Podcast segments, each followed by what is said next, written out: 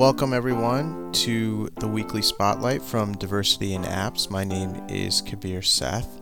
Diversity in Apps is a grassroots organization. We're focused on raising awareness as well as doing research about the need for inclusive, equitable, and diverse children's media. And the way we do that is through a variety of different things. We sit on panels at many uh, children's conferences. We have a weekly newsletter that goes out, as well as this podcast. Um, the weekly spotlight is really our chance to share with you um, a few of the articles that we send every Sunday in our newsletter. Um, we talk about them, uh, maybe give an opinion or two, but basically try to um, encourage you to go out and read them as, as well as, as share them. And um, the other thing that we do on this podcast is we try to get as many people from the children's media industry to, to come on and talk about what they're doing, um, share their products, share their research, etc. Last week we had uh, Raul Gutierrez on from Tinybop. He's the uh, founder and, and CEO. It was a great conversation. If you haven't gotten a chance to listen to that, you definitely should. This week, it's just going to be my voice. Um, we plan to have many guests over the uh, the next few weeks, but um, this week um, it was a little difficult to to schedule someone. So with that, let's get to our first article. So, the first article this week is actually from Forbes. It's by Matt Hunckler, and it's talking about the uh, Red Bull hackathon that uh, took place a little over a week ago. And um, there was a, a bunch of teams that came together, college teams, and their assignment, um, their responsibility was to basically come up with the most innovative, mu- innovative music product um, using a, a ton of different technology that was provided by a bunch of different companies. And so the uh, the point of this article is really talking about how the, the teams came up with a variety of different ideas, but um, the focus is really that the winning team was actually the most um, the most diverse team.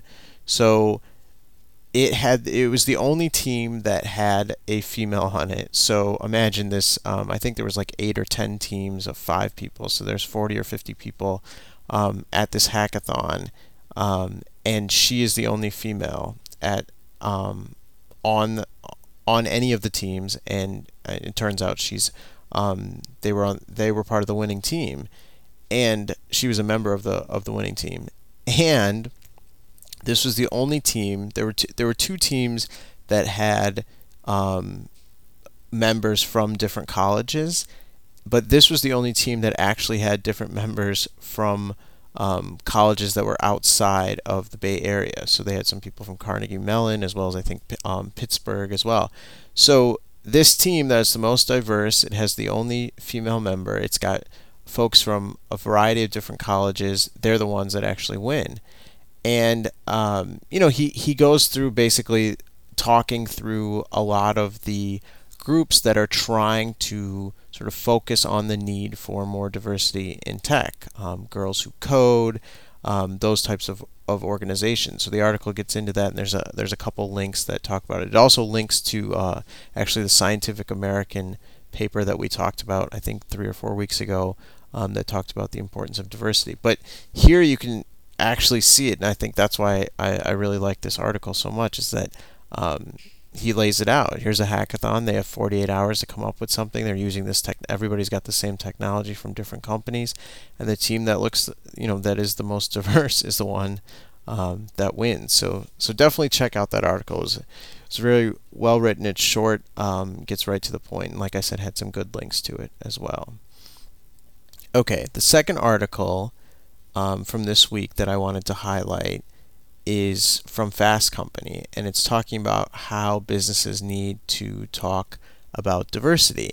And so um, I was actually struck, I think, by the second or third paragraph, I was struck by something. Um, I've often stressed the idea that, you know, diversity just, and Raul talked about this last week, diversity is just better for the bottom line. Um, a more diverse team, a more diverse company, um, you know, gets you better profits. It, it, it just helps for the bottom line. And so they actually took the um, the tack of saying, well, in tech, uh, the tech industry generally is profitable. I don't I don't know how true that is, but basically the point is it's probably more profitable than um, you know than taking taking a different industry.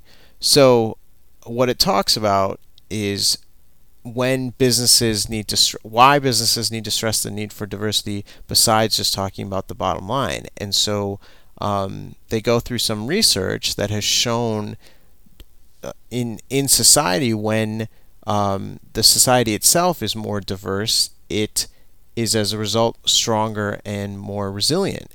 And so um, this idea is, is basically you apply it to your company. If you have a more diverse company, you're going to be stronger, you're going to be more resilient. And then they touch on this idea of this word I had never heard of. It's called allophilia.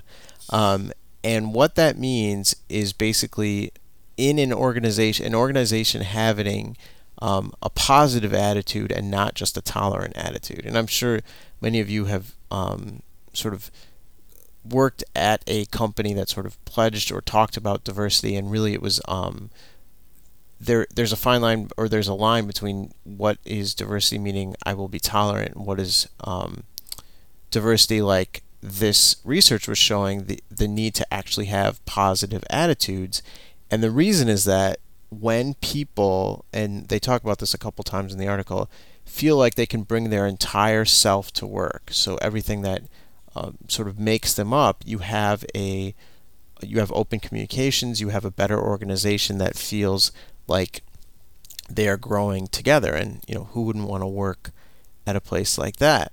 Um, and then the third point that this article talks about is how when you have sort of a diverse group of people, obviously that's a good start for um, coming up with innovative ideas. But one of the things that um, they referenced, some research showed, was that leaders, a lot of times, what happens is decisions are made through domination or compromise. So, you know, an idea is forced through, or it's just a watered down version so that everybody sort of comes to a conclusion. And, and they actually said that that um, you know stifles innovation and is not innovative. So they came up with sort of three ideas of when you have a diverse team, this is what um, what you need to um, what you the approaches that you need to have in order to to be innovative.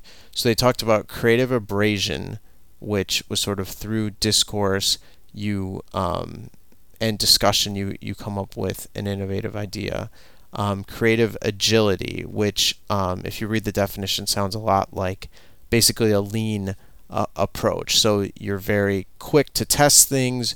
You can um, sort of pivot very quickly, and you learn very quickly. Um, it it sounds exactly like lean, and then creative resolution, which is basically actually combining two ideas that seem maybe opposite or sort of not related and coming up with a solution. So there's a um, there's a deeper link in there to the specific research and sort of um, I, th- I believe it's from HBR, but it was an interesting article, especially because we've talked about more than once this idea that like look diversity is better for your bottom line and and this article is sort of taking the tack that just saying that is um, is effective but it's not as effective as, as sort of also pushing these these other thoughts so those were the two articles um, I thought you guys should should definitely check out. Obviously, all the articles in the newsletter this week are really good. There's one about um, a mother's writing about her her daughter going to, to science camp and how she was the only one